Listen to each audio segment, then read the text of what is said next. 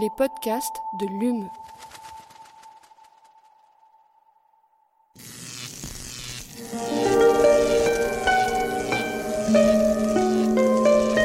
Allume la science. C'est une des nombreuses manières d'essayer de comprendre l'homme. Eh bien, imagine que toute forme de vie sur Terre meurt instantanément et que chaque molécule de ton corps explose à la vitesse de la lumière. Une sorte de, de relativisme absolu. Inversion complète de la charge des protons. La Terre va entendre ces mots. Allume la science. Bonjour et bienvenue à tous et toutes dans Allume la science, l'émission qui vous branche chaque semaine sur l'actualité des laboratoires de l'Université de Montpellier et de ses partenaires. Éclairage public, cuisine, lubrification des machines, fabrication des bougies, des ceintures, de parapluies ou de corsets, mais aussi ingrédients de choix dans la composition des savons, parfums et autres cosmétiques. Pendant des siècles, les cétacés ont été chassés par l'homme pour leur chair, pour leur graisse, pour leurs os. À partir du 19e siècle, les progrès technologiques vont transformer cette pêche dite traditionnelle en véritable pratique industrielle. Si on estime qu'environ 1500 baleines sont tuées en 1890, ce chiffre monte à 15 000 ou 20 000 à la veille de la Première Guerre mondiale et jusqu'à 50 000 au début des années 30 selon une étude d'Antoine Delmas et Jacques Guillaume, chercheurs à l'Université de Poitiers et de Nantes. Face à ce phénomène, les mobidiques sont hélas rares et les populations de rorquals, de cachalots et surtout de baleines franches atteignent des seuils critiques qui poussent une quinzaine de nations à signer la Convention internationale pour la réglementation de la chasse à la baleine pardon, en 1946. Aujourd'hui, seuls quelques pays, dont la Norvège, l'Islande et le Japon, pratiquent encore cette chasse, mais les populations restent bien sûr fragiles et fortement menacées par les changements climatiques en cours. Un drame qui ne concerne pas que les cétacés, puisque de récentes études pointent les, conséquences de ces massacres sur tout l'écosystème marin.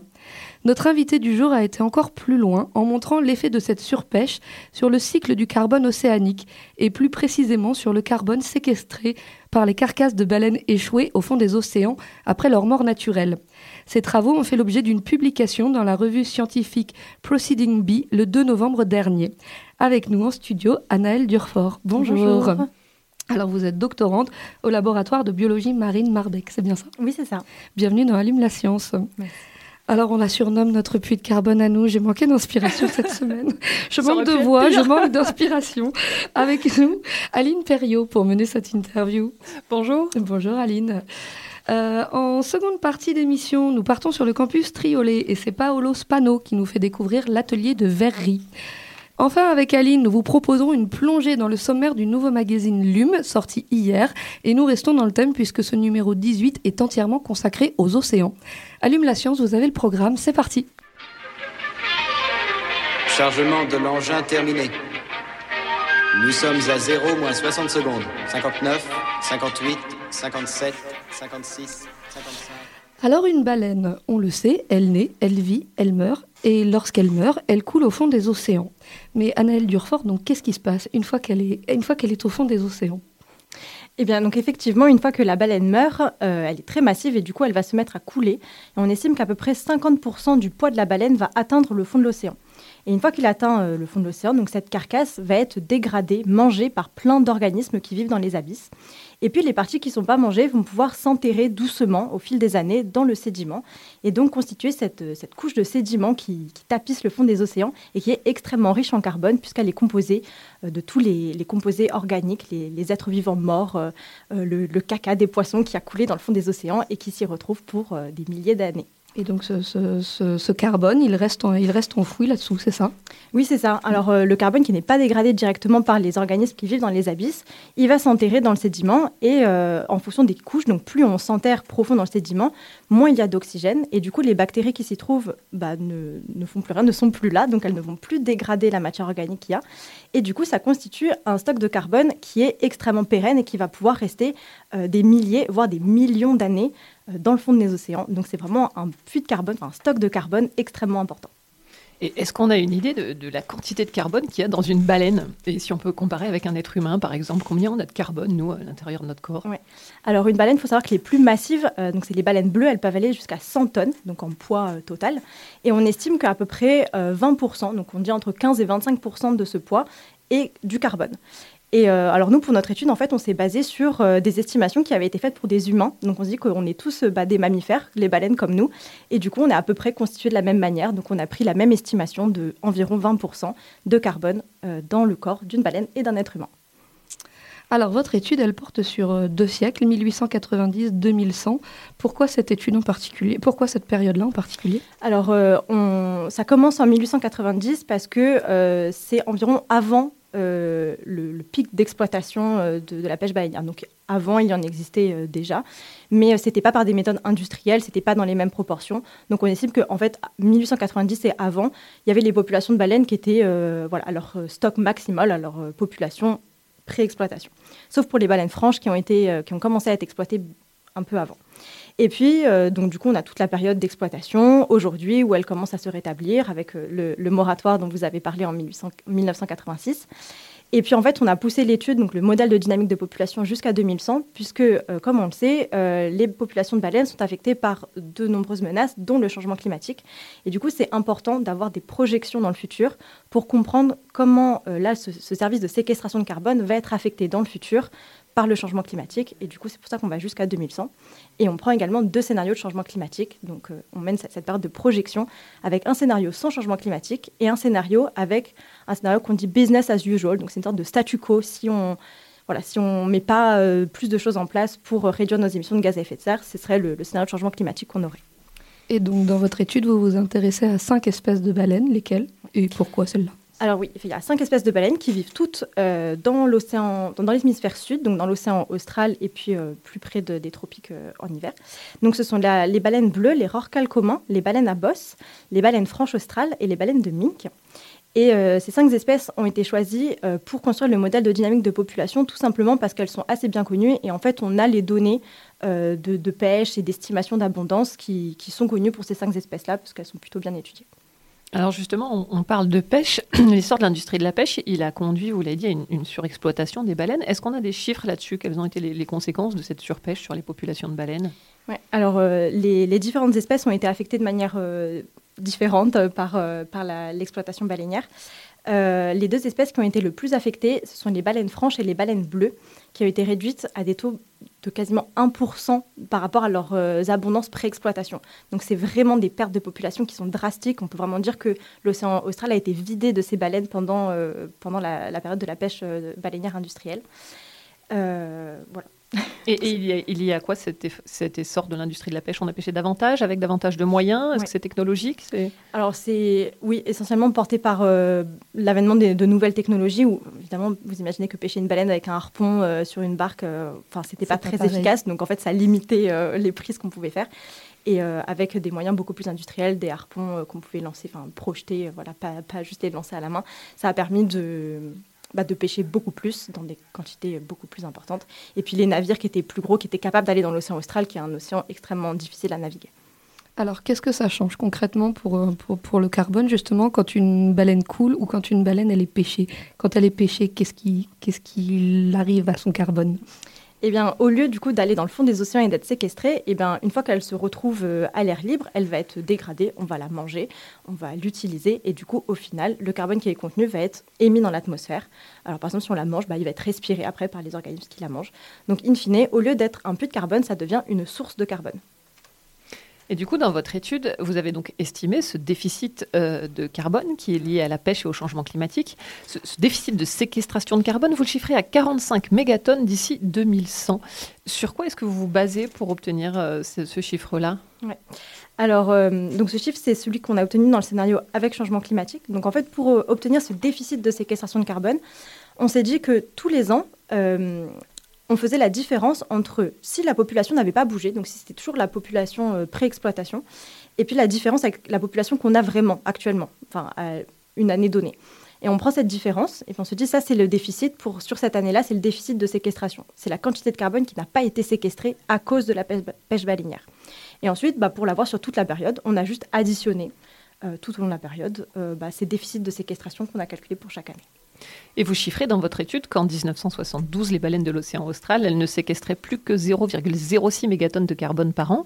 Et vous dites que c'est presque 7 fois moins que par le passé. C'est énorme comme différence. Oui, effectivement, bah, comme je l'ai dit tout à l'heure, en fait, le, fait qu'on ait vraiment euh, vider l'océan austral de, de, ces populations de baleines, ça a largement affecté ce puits de, carbone. Et donc ça montre vraiment euh, l'impact négatif que certaines activités humaines peuvent avoir sur des, sur des puits de carbone et des phénomènes naturels. Et donc l'intérêt aussi de, euh, bah, de se poser la question en fait de, chiffrer euh, qu'est-ce qui se passe en fait quand, quand on pêche sur bah, tous les processus que ces animaux font dans les écosystèmes, dont la séquestration de carbone. Alors le cycle du carbone océanique avec ces phénomènes de, séquestration, justement, on l'appelle le, le, blue carbone. C'est quelque chose dont on a connaissance depuis longtemps. Et puis peut-être, c'est quoi exactement le blue carbone? Alors le blue carbone, c'est euh, le nom un peu euh, scientifique qui, qui regroupe euh, tout le carbone, enfin tous les éléments qui vont, qui vont, avoir attrait au cycle du carbone dans l'océan, mais aussi sur les écosystèmes côtiers. Donc on parle beaucoup de blue carbone. D'ailleurs, à l'origine, quand, on parle de blue carbone, c'est plutôt euh, dans les marais salants, dans les mangroves, dans les herbiers marins. Donc tous ces écosystèmes qui sont plutôt côtiers et qui sont de forts puits de carbone. Euh, et du coup, bah, il y a aussi dans, l'océan global, euh, voilà, le, phytoplancton par exemple, qui capte beaucoup de carbone parce qu'il fait de la photosynthèse. Là, les baleines qui coulent et qui séquestrent du carbone. Et du coup, on peut regrouper tous ces processus sous le nom de blue carbone, donc le carbone lié à l'océan. Et justement, il n'y a, pas que les baleines dans l'océan, il y a plein de poissons. Est-ce que cette étude, elle pourrait s'extrapoler à, l'ensemble des, poissons? Parce qu'eux aussi, ils contiennent du carbone, aussi on les pêche, aussi ils sont victimes du changement climatique. Est-ce qu'on peut chiffrer ça plus globalement? Oui, alors effectivement, euh, ça serait super intéressant de faire euh, ce genre d'études vraiment à l'échelle globale en intégrant le maximum d'espèces possibles. Il y a plein de laboratoires de recherche qui travaillent déjà sur, euh, sur la question. Et euh, notamment pour euh, les grands poissons pélagiques, donc euh, souvent par les thons, les espadons, voilà, ce, genre de gros poissons qui vont aussi séquestrer du carbone très efficacement comme les baleines, parce qu'ils sont massifs, donc en fait ils vont couler très rapidement dans le fond de l'océan. Et euh, quand on les extrait de l'océan, quand on les pêche, et ben, ça va devenir une source de carbone, comme on l'a dit tout à l'heure. Donc en fait, selon les espèces, il va y avoir euh, des efficacités de séquestration de carbone qui sont différentes, et du coup qu'il faut euh, bah, voilà, étudier et explorer voilà, plus profondément le, les différences entre les, les, les, contributions des différentes espèces à ce, cette pompe à carbone. Alors, au-delà de l'affaiblissement de, de, la pompe à carbone, la baisse des populations de baleines, elle a d'autres conséquences. Euh, Est-ce que vous pouvez nous dire un peu lesquelles? Par exemple, quel rôle elles jouent euh, dans la chaîne alimentaire, par exemple? Alors, les baleines, elles ont un rôle vraiment euh, prépondérant dans les écosystèmes dans lesquels elles vivent, euh, à la fois comme source de nourriture dans les abysses. Donc, on l'a dit, une fois que la baleine elle meurt, elle coule dans les abysses. Vous imaginez bien que dans les abysses, les, sources de nourriture sont assez limitées. Donc, en fait, les organismes qui y vivent sont vraiment dépendants de toute la nourriture qui va couler donc euh, ça peut être euh, bah, les fessettes, le, caca des poissons qui va arriver là-bas, euh, tous les organismes morts et dont les baleines. Donc qui représentent, vous imaginez quand une baleine coule, ça fait vraiment, c'est un festin qui arrive dans les abysses quoi. Donc c'est super important. Il y a même des organismes qui sont dédiés spécifiquement, qui ne mangent que sur les baleines. Il y a par exemple une espèce de ver qui se nourrit exclusivement des os de baleines. Donc il y a vraiment des organismes qui, voilà, qui ont trouvé une petite niche écologique euh, très spécifique euh, sur les baleines. Donc c'est extrêmement important de les préserver parce qu'en fait si on perd les baleines, bah, on risque de perdre tout, toute cette biodiversité aussi des abysses qui se nourrit des baleines. Et puis euh, plus en surface, les baleines elles sont super intéressantes, notamment dans l'océan austral puisqu'elles vont avoir des fesses, donc du caca de baleine, qui est super riche en nutriments, notamment le fer, qui est très important dans l'océan austral. Et puis du coup, euh, bah, en ramenant ces nutriments à la surface, elle va fertiliser le phytoplancton, donc c'est les petites algues microscopiques euh, qui sont dans l'océan. Et puis, euh, vu que le phytoplancton, c'est vraiment la base de la chaîne alimentaire, tous les autres organismes qui dépendent de ça vont pouvoir aussi davantage se nourrir. Et voilà, donc du coup, elle, fertilise vraiment l'océan. Alors Lucie en a parlé en introduction, il y, a, il y, a, un moratoire qui existe sur la pêche à la baleine commerciale depuis 1986 et quelques pays continuent quand même encore à la pêcher. Est-ce qu'on sait dans quelle proportion? Alors j'ai pas les chiffres exacts, alors il faut savoir que le moratoire il porte sur la pêche baleinière commerciale et que euh, donc dans l'océan austral, euh, l'ensemble des pays l'ont ratifié, donc normalement il n'y a plus de pêche à la baleine pour des fins commerciales. Euh, en revanche, il y a notamment le Japon qui continue à pêcher des baleines sous couvert de quotas de pêche scientifique, mais qui en fait, euh, voilà, on pêche au-delà de ce qui est nécessaire pour la science. puis bon, enfin, c'est très, on peut facilement remettre en question les besoins d'aller pêcher des baleines pour des fins scientifiques aujourd'hui. En effet. Alors, quelles baleines sont, sont encore menacées aujourd'hui? Est-ce qu'il y a des baleines qui ne sont pas menacées, peut-être? Alors oui, ça dépend des espèces. Alors par exemple, la, la baleine de mink est moins menacée. Euh, donc sur les cinq, cinq espèces qu'on a regardées, il y en a deux qui sont encore classées en danger et vulnérables par euh, l'IUCN. Donc c'est euh, l'Union UICN en français, l'Union internationale pour la conservation de la nature, vous savez, qui fait euh, cette liste euh, des espèces menacées. Donc il y en a encore deux qui ont un statut menacé. Et puis les deux autres, elles sont moins concernées ou presque menacées, les trois autres. Donc euh, voilà, ça veut dire qu'aujourd'hui, ce n'est pas alarmant, mais c'est quand même voilà, des animaux qui, qui faut surveiller et qui peuvent être vulnérables à, plein de changements et plein d'activités humaines. Et, ça va en s'améliorant ou ça va plutôt en, régressant? Alors tout dépend, vu que maintenant elles ont été vraiment quasiment éradiquées, elles sont aujourd'hui sur une dynamique plutôt de reprise, voilà, d'augmentation de leur population. Mais on l'a vu notamment nous avec nos deux scénarios de changement climatique que pour plusieurs espèces, euh, cette dynamique de, euh, de, rétablissement, elle pouvait être totalement euh, remise en question par le changement climatique. Et notamment certaines espèces comme les rorquals communs ou les baleines à, bosse et les baleines franches, qui pouvaient voir leur population décliner à nouveau avant la fin du siècle à cause des effets du changement climatique. Donc c'est vraiment pas quelque chose d'acquis et c'est vraiment un besoin de continuer à les protéger pour bah, qu'elles continuent à se rétablir et justement, une petite précision sur le changement climatique. De quelle manière est-ce que ça les affecte, les baleines? Est-ce que c'est le réchauffement des eaux? Est-ce que c'est lié à tout l'écosystème? Est-ce qu'on sait par quel mécanisme le réchauffement climatique menace ces populations? Alors euh, évidemment, quand, l'eau se réchauffe, ça peut avoir des conséquences physiologiques sur les baleines. Donc ça, euh, c'est quelque chose qui est sans doute étudié. Je n'ai pas forcément de, chiffres en tête. Mais euh, un des, mécanismes majeurs qui, a été, qui ont été identifiés, c'est que avec le changement climatique, le krill, donc qui est ces petites crevettes qui vivent dans l'océan austral et dont les baleines se nourrissent, eh bien, eux, ils vont largement baisser en abondance et ils vont aussi changer de distribution. Donc, en fait, vu qu'il va faire plus chaud, bah, ils vont se décaler vers le pôle pour garder des températures qui leur conviennent mieux. Et vu que les baleines ne sont pas euh, toutes euh, très proches du pôle, et eh bah, du coup, il y a certains endroits où euh, elles vont, elles vont plus avoir assez de nourriture. Et du coup, bah, là, du coup, ça les affecte par, par ce biais-là. En fait, elles n'ont plus assez à manger, tout simplement. Alors, euh, dans le communiqué, vous parlez d'un autre risque auquel on, s'attendait moins, c'est les collisions avec les navires. Ça arrive régulièrement, ça? Oui, ça arrive énormément. C'est même la première cause euh, de mortalité des baleines euh, actuellement, avant même le changement climatique. Donc, comme vous le savez, avec les échanges, avec la mondialisation, on a vraiment énormément de navires qui traversent nos océans quotidiennement. Et ils sont à grande vitesse, c'est des bateaux très massifs, donc en fait, les collisions tuent les baleines. Euh, et, ça peut être un moyen de les conserver justement en euh, modifiant les routes euh, des bateaux, en faisant des restrictions sur les vitesses. Ce genre de choses peut permettre de, réduire cette mortalité des baleines par collision. Et, qu'est-ce qu'on aurait d'autre comme piste pour encore mieux protéger les populations de baleines? Alors, comme je vous l'ai dit, le, changement climatique, il affecte les baleines notamment via le krill, via le déclin de l'abondance du krill. Donc, euh, à moins de vous dire, bon, il faut arrêter le changement climatique, voilà, bon, ça, c'est pas une mince affaire. Mais sinon, pour pallier euh, à ça, on pourrait euh, bah, mieux réguler la pêche au krill pour vraiment préserver la ressource principale des baleines. Alors, il faut savoir qu'aujourd'hui, le, le krill n'est n'est pas surexploité. Enfin, les estimations disent qu'il n'est pas encore surexploité, mais la pêche au krill est en constante augmentation depuis plusieurs années. Et vu qu'on sait qu'il va être aussi fortement affecté par le changement climatique, c'est vraiment un point clé de la protection des baleines et aussi de tous les autres organismes qui dépendent du krill, de bien gérer euh, les pêcheries de krill dans l'océan austral.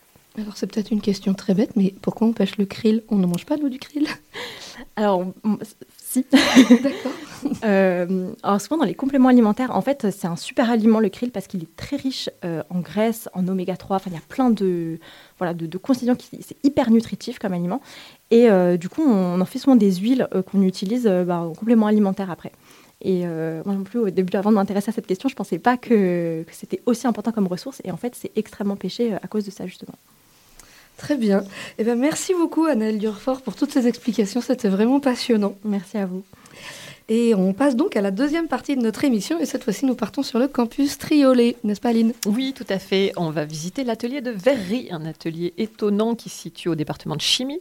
Et c'est le royaume de Paolo Spano, qui est souffleur de verre scientifique et nous raconte comment, à partir de simples tubes de Pyrex, il peut confectionner des ballons, des éprouvettes, des réfrigérants ou des appareils de micro-distillation pour le plus grand bonheur de tous les chimistes. Ma mission est de répondre aux demandes des chimistes pour les, la vaisselle de laboratoire, c'est-à-dire euh, toutes les pièces utilisées euh, dans les manipulations, dans les travaux pratiques. Donc il s'agit essentiellement de réparation et de conception. La plupart des pièces qui sont ici, c'est des pièces euh, que j'ai réparées la verrerie utilisée est souvent euh, endommagée, les rodages euh, sont souvent cassés, donc euh, au lieu de commander des nouvelles pièces, il est plus simple de faire appel à mon service pour changer une partie d'une pièce plutôt que de la concevoir de A à Z. Et aussi, il y a la fabrication de prototypes pour des, expériences spécifiques, par exemple, où j'ai tout un travail à faire d'étude du projet, de réalisation des pièces. C'est-à-dire que les chercheurs ils viennent vous voir parce que les pièces dont ils ont besoin, elles n'existent pas C'est un peu ça, oui. Elles sont euh, spécifiques à une expérience particulière. Du coup, euh, c'est l'avantage d'avoir un souffleur de verre sur le campus. Ça permet de, de pouvoir répondre directement aux demandes des chimistes sans euh, avoir à, à passer par une entreprise extérieure. C'est des pièces uniques du coup que vous avez conçues Oui, de- ça fait pas longtemps que je suis arrivé, donc euh, j'ai fait beaucoup de réparations, j'ai pas fait beaucoup de conceptions, mais euh, il y en a quelques-unes, comme par exemple ce, ce tube-là. Un tube coudé, c'est un raccord qui sert à, à mettre des ballons aux extrémités. Est-ce que vous pouvez nous, expliquer ben, comment vous travaillez en fait? On travaille à partir d'une matière première qui s'appelle euh, le Pyrex, le verre de laboratoire, sous forme de tube qui existe en, en différents diamètres. Et à partir de ce tube, on le chauffe, on le modèle, on le forme pour obtenir euh, des ballons, des réfrigérants, des systèmes de distillation, plein de matériel de chimie. Là devant moi, il y a, euh, une machine qui fait à peu près, je sais pas moi, 2,50 m de large et, euh, et euh, 1,50 m de haut, avec euh, deux grandes roues rouges. À quoi ça sert ça? Alors ça, c'est ce qu'on appelle un tour de verrier. C'est euh, une machine mécanique qui permet de tourner le verre euh, automatiquement quand euh, les pièces sont euh, plus volumineuses et qu'on ne peut pas les travailler à la table. Le travail à la table, c'est euh, simplement euh, un chalumeau spécifique au verrier scientifique et donc euh, Ah oui, je le décris, c'est pas un chalumeau comme les autres en fait. Il a plus, il a une roue avec euh, cinq, euh, cinq têtes différentes. C'est ça à quoi ça sert? Alors, c'est euh, différents types de flammes qui permettent euh, de réaliser plusieurs travaux. Donc, euh, les principales sont la flamme canon, les flammes rectilignes, donc la grande et la petite. Et, et tout ça permet de- de- d'obtenir euh, une chauffe de précision pour avoir des pièces vraiment précises et, et très, euh, très techniques. Et, et surtout, la précision qu'on me demande et doit, être, doit être exemplaire. Euh, la matière première, c'est essentiellement du tube en verre, comme il y a ici. et comme Ah là, il y a des- dans il le y a des magasin. très longs tubes en verre. Là, il y a des tubes en verre qui font 1m50. euh, C'est ça. Ici, il y a, il y a toute la, la, les, tubes en verre des différents diamètres qui permettent de- d'obtenir des pièces euh, qui sont soufflées pour obtenir les pièces euh, des chimistes. Et alors, est-ce que vous pouvez me décrire les, les étapes pour euh, fabriquer toutes ces pièces? Alors euh, la première étape pour euh, les plusieurs étapes, euh, c'est la conception, donc euh, l'étude de- d'une pièce avec euh, le chimiste, donc par rapport aux besoins de son expérience, de son travaux pratique. Il faut euh, il faut avoir une idée euh, globale de la pièce à réaliser. À partir de là, il y a la réalisation, donc euh, euh, sélectionner la matière première euh, pour euh, réaliser la pièce. Après, il y a la partie donc la plus technique qui est le soufflage. Donc euh, c'est euh, au chalumeau à la table ou autour. Donc là, c'est le montage de la pièce, assembler euh, les rodages et les tubes en verre, les- faire les, les soufflages et les soudures. Et une fois que la pièce est réalisée, elle subit un traitement thermique qui s'appelle la recuisson dans un four. Ah oui, je, le décris, le four là, vous venez de l'ouvrir, il est assez grand, il fait 1m50 sur 1m à peu près. Et Voilà. en effet, quand vous l'avez ouvert, il fait, il fait encore chaud là-dedans. Donc c'est euh, un four qui permet de monter les pièces euh, une fois qu'elles sont euh, finies. il- Ça permet de monter les pièces en température à 550 degrés, ce qui permet d'éliminer les tensions des, des soudures réalisées par les différents euh, les tensions réalisées à la table euh, euh, dans- euh, par les soudures et les, les soufflages.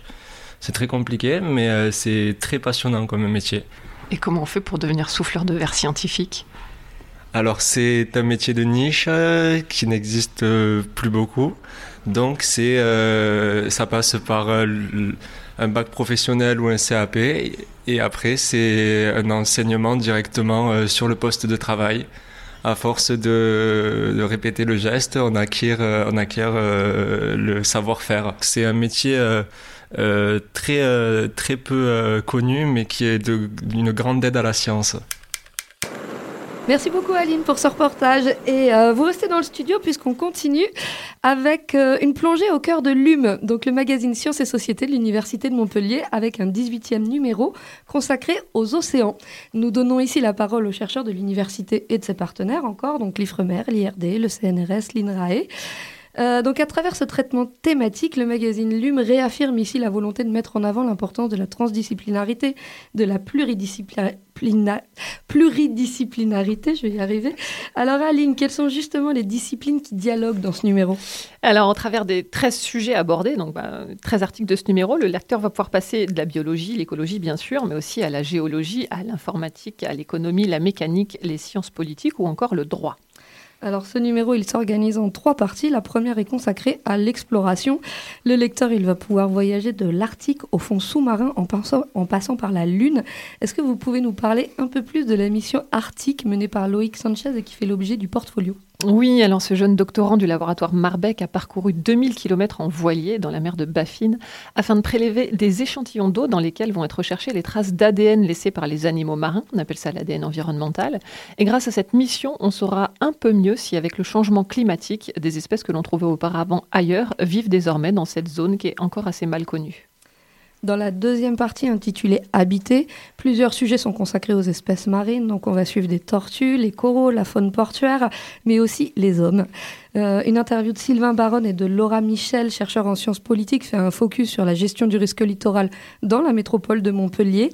Un autre article s'intéresse plus particulièrement à la montée des eaux. Alors quel, angle vous avez choisi pour ce sujet? Alors nous avons la chance à, Montpellier d'avoir des spécialistes reconnus de cette thématique. Et c'est d'abord pour cet article le physicien des plages Frédéric Bouchette du laboratoire Géosciences Montpellier qui nous explique pourquoi la mer monte et quelles sont les conséquences sur le littoral. Ensuite, Hélène Révalette du Centre d'économie de l'environnement de Montpellier nous détaille pour, euh, pour l'UM les pistes étudiées pour mettre en place des politiques d'adaptation à cette montée des eaux qui redessinent complètement nos littoraux. Et on termine avec la thématique nourrir. Donc on va revenir sur la problématique de la surexploitation des ressources marines, sur les pollutions plastiques, sur l'avenir de la conchiliculture. On y trouve aussi un article intitulé Retour vers le futur des écosystèmes marins. Alors de quoi il est question? Alors c'est un article qui se penche sur une étude publiée dans Science dans laquelle le chercheur Arnaud, Bertrand euh, du laboratoire Marbeck a étudié la faune océanique de la dernière période interglaciaire au large du Pérou. Donc ces travaux originaux leur ont permis de comprendre que l'écosystème qui est dominé aujourd'hui par les anchois, pourrait devenir à l'avenir le paradis des gobies, ce qui pourrait modifier toute la chaîne alimentaire. Alors, la version numérique de l'UM, elle est déjà disponible Où est-ce qu'on peut la consulter? Alors, vous pouvez lire l'UM en ligne sur le site internet de l'Université de Montpellier à l'adresse umontpellier.fr. La version papier, quant à elle, sera disponible la semaine prochaine. Donc pareil, où est-ce qu'on la trouve? Alors on la trouve sur les campus, dans les bibliothèques universitaires, dans les laboratoires, mais aussi pour le grand public dans les lieux culturels de la ville, tels que les médiathèques ou les musées par exemple. Ou la radio Divergence FM. Merci beaucoup Aline. Merci Lucie.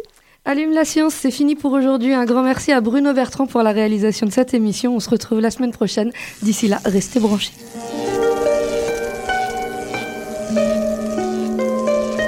Allume la science. C'est une des nombreuses manières d'essayer de comprendre l'homme. Eh bien, imagine que toute forme de vie sur Terre meurt instantanément et que chaque molécule de ton corps explose à la vitesse de la lumière. Une sorte de, de relativisme absolu. Inversion complète de la charge des protons. La Terre va entendre ces mots. Allume la science.